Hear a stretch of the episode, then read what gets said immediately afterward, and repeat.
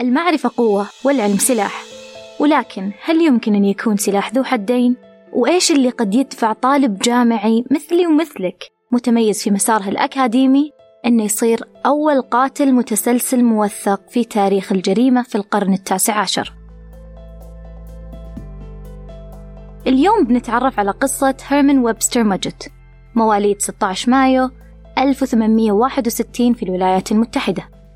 في أثناء تتبعنا لقصة حياته اللي أثارت الفضول وحاول الباحثين في علم النفس والجريمة الوصول إلى السبب اللي أدى لمصير دكتورنا المروع. فئة بررت تصرفاته لحقيقة أن أبوه كان مدمن كحول وهو وأخوانه تعرضوا للعنف المنزلي. وفئة وهي الغالب اتفقت على أن هوس هنري بالوحشية بدأ من بعد خطأ طفولي. طيب إيش اللي أدى للوصول إلى مثل هالإستنتاج؟ هنري كان طالب متميز أكاديميا بطفولته وهالشيء أدى لتعرضه للتنمر من قبل زملائه اللي اتفقوا أخيرا على أنهم يحبسونه بغرفة الطبيب بالمدرسة غير واعين بأنهم بهالتصرف الطائش صنعوه وحش.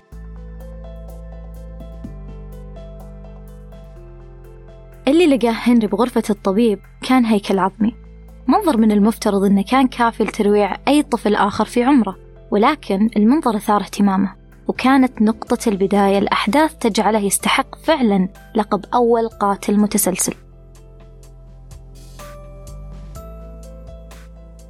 تطور هوسه بالتشريح والجثث حتى وصل فيه الأمر لقتل الحيوانات كهواية وتشريحهم.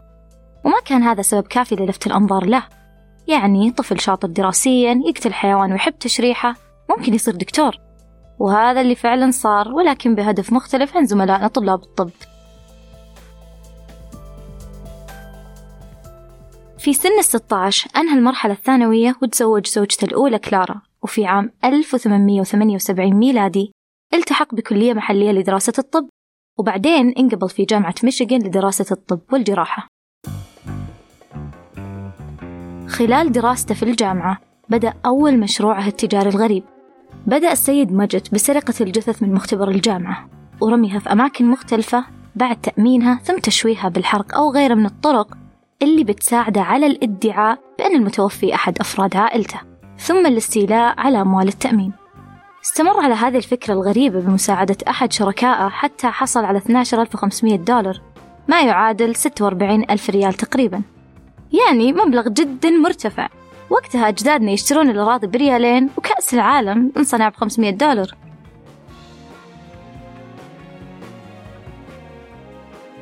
بعدها قرر هيرمان ويبستر ماجت أنه يختفي لمدة ست سنوات فترة طويلة تخلينا نتساءل عن السبب اللي خلاه يختفي فجأة هل كشف أمره؟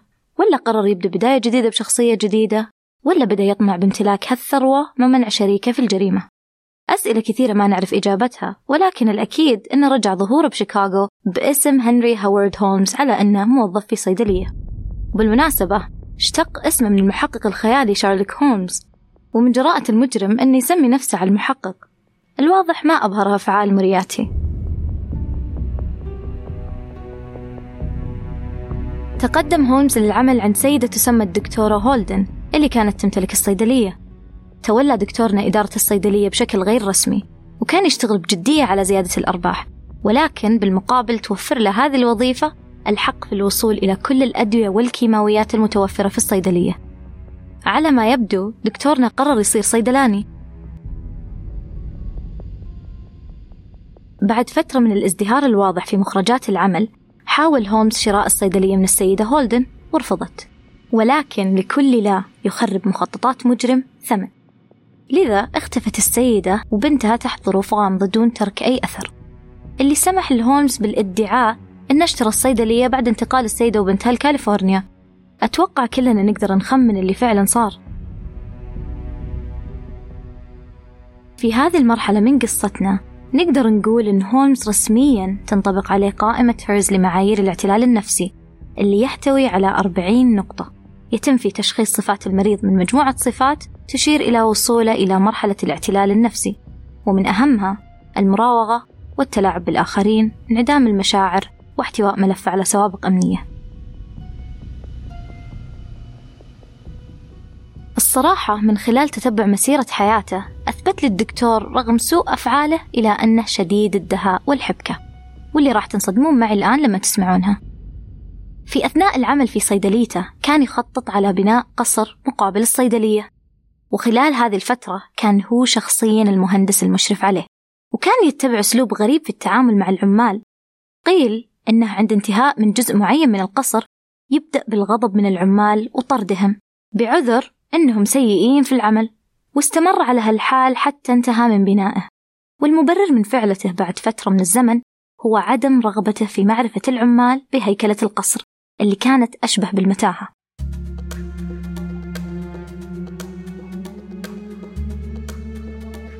كان المبنى كاملا مليء بالشراك.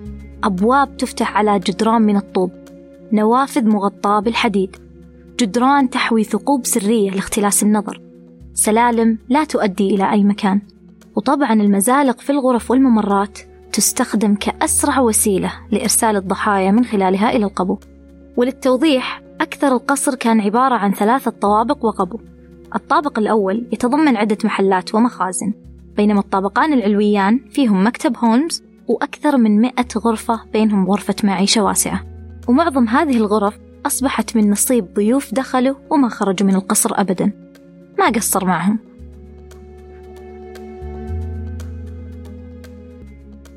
دكتورنا عنده مفهوم غريب لإكرام الضيف. كانت غرف قصره عازلة للصوت. تحتوي على أنابيب غاز تسهل خنق ضحاياه في حال كان جدوله مزدحم على أنه يقتلهم بطريقة مباشرة.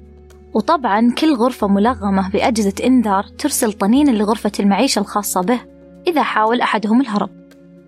يقال أنه أبقى ضحاياه أسرى محبوسين في غرفهم لمدة أشهر قبل ما يقتلهم. طبعا لما نرجع ونشوف إيش الغاز اللي استخدمه بالضبط راح نلقاه استخدم غاز مضيء تم صنعه عن طريق تسخين الفحم أولا في فرن مغلق وبمكان يفتقر للأكسجين مما نتج عنه غاز قابل للاحتراق واللي تم تنقيته بواسطة فقاعات من خلال سوائل مختلفة لإزالة الكبريت والأمونيا. وبعد تجهيز جميع الأدوات اللازمة لاستقبال ضيوفه زوار المعرض العالمي في شيكاغو اللي وصل عددهم ل 27 مليون شخص وتحديدا في عام 1892 ميلادي. وقت جدا رائع لاستقطاب عدد كبير ووفير من الضحايا اللي دكتور هولمز بنفسه أعلن عن استقبالهم بقصره الجديد وتوفير عدد كبير من الغرف المعلنة في الجريدة. ويقال أن خمسين فرد من المفقودين أثناء المعرض كانوا من ضيوف هولمز. وشوهدوا يدخلون القصر ولم يخرجوا. ملاحظة ظريفة رغم تطور دكتورنا في ممارساته البشعة إلا أنه ما قدر يستغني عن صيدليته وقرر أنه يكون جزء من قصره. ولو نفكر سوا راح نلاحظ أنها الطريقة الوحيدة اللي يقدر من خلالها توفير جميع الأدوات الكيميائية من تسميم وخنق وتنويم باستخدام هذه الصيدلية. وهنا يكمن أهمية الطب الجنائي. اللي يساعد بشكل كبير على تقليل نسبة الجرائم وفك شفرة دهاء هذا النوع من المجرمين.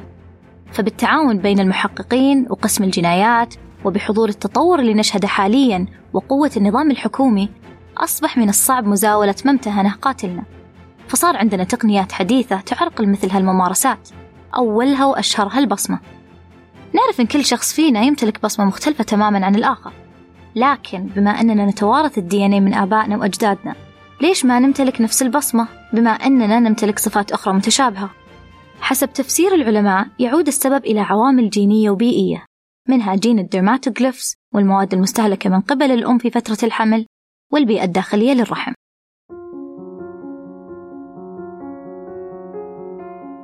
ثاني أهم التقنيات اللي أحدثت فرق كبير في عالم الجنايات هي استخدام بقايا البروتينات.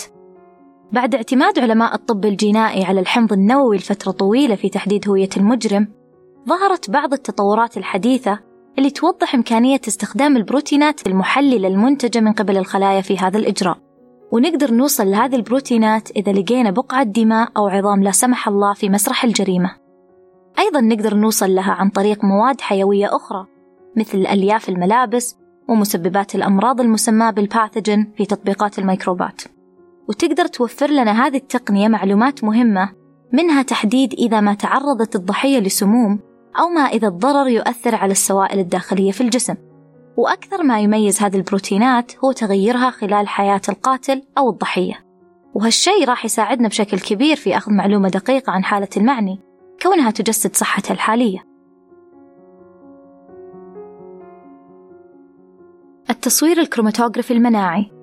في السنوات الأخيرة ظهرت تقنية تسمى التصوير الكروماتوغرافي المناعي وهي طريقة لاختبار الأمراض عن طريق إسقاط عينة صغيرة على شريط اختبار مجهز وتستخدم في الطب الشرعي لاختبارات الحمل وال HIV وكوفيد لكنها أخذت منحنى وبدأت تستخدم في الطب الجنائي كأداة للكشف عن الأدوية والكيماويات الموجودة في عينات البول بعد الوفاة. أيضا قرر العلماء يجمعون بين طرق الكروماتوغرافي المناعية مع تقنيات كروماتوغرافي الغاز وقياس الطيف الكتلي عشان يشوفون آثار المثمفتامين والأمفتامين المادتين المعروفتين بكونهما نوعين من أنواع المخدرات اللي تحفز الجهاز العصبي. وهذه البيانات تستخدم لتحديد سبب الوفاة. ولا ننسى الشبو أخوهم الجديد. قديمك نديمك لو الجديد أغناك. تحليل الدي ان اي هو أهم الطرق المستخدمة في الجنايات. ولو أنها تعتبر من أول التقنيات المستخدمة كونها ظهرت للعالم عام 1980 إلا أن قوتها ودقتها زادت مع عصرنا الحديث. وعلى الرغم من أن 99.9% من الجينومات متطابقة في جميع البشر إلا أن هناك مناطق تباين فريدة لكل فرد. اللي تخلينا نستفيد من تقنية بصمة الحمض النووي كون هذه الاختلافات تلعب دور في تحديد الأفراد بناء على الحمض النووي الخاص بهم. وبالنهاية سواء كنا بعصرنا الحديث أو عدنا إلى الوراء تبقى كل جريمة تحمل في طياتها ثغرات حلها فلا توجد جريمة كاملة. وعلى المجرم أن ينال عقابه مهما طال الزمن. والعلم سلاحنا مهما اختلف اتجاهه وسيف الجريمة يتصدى له سيف القضاء.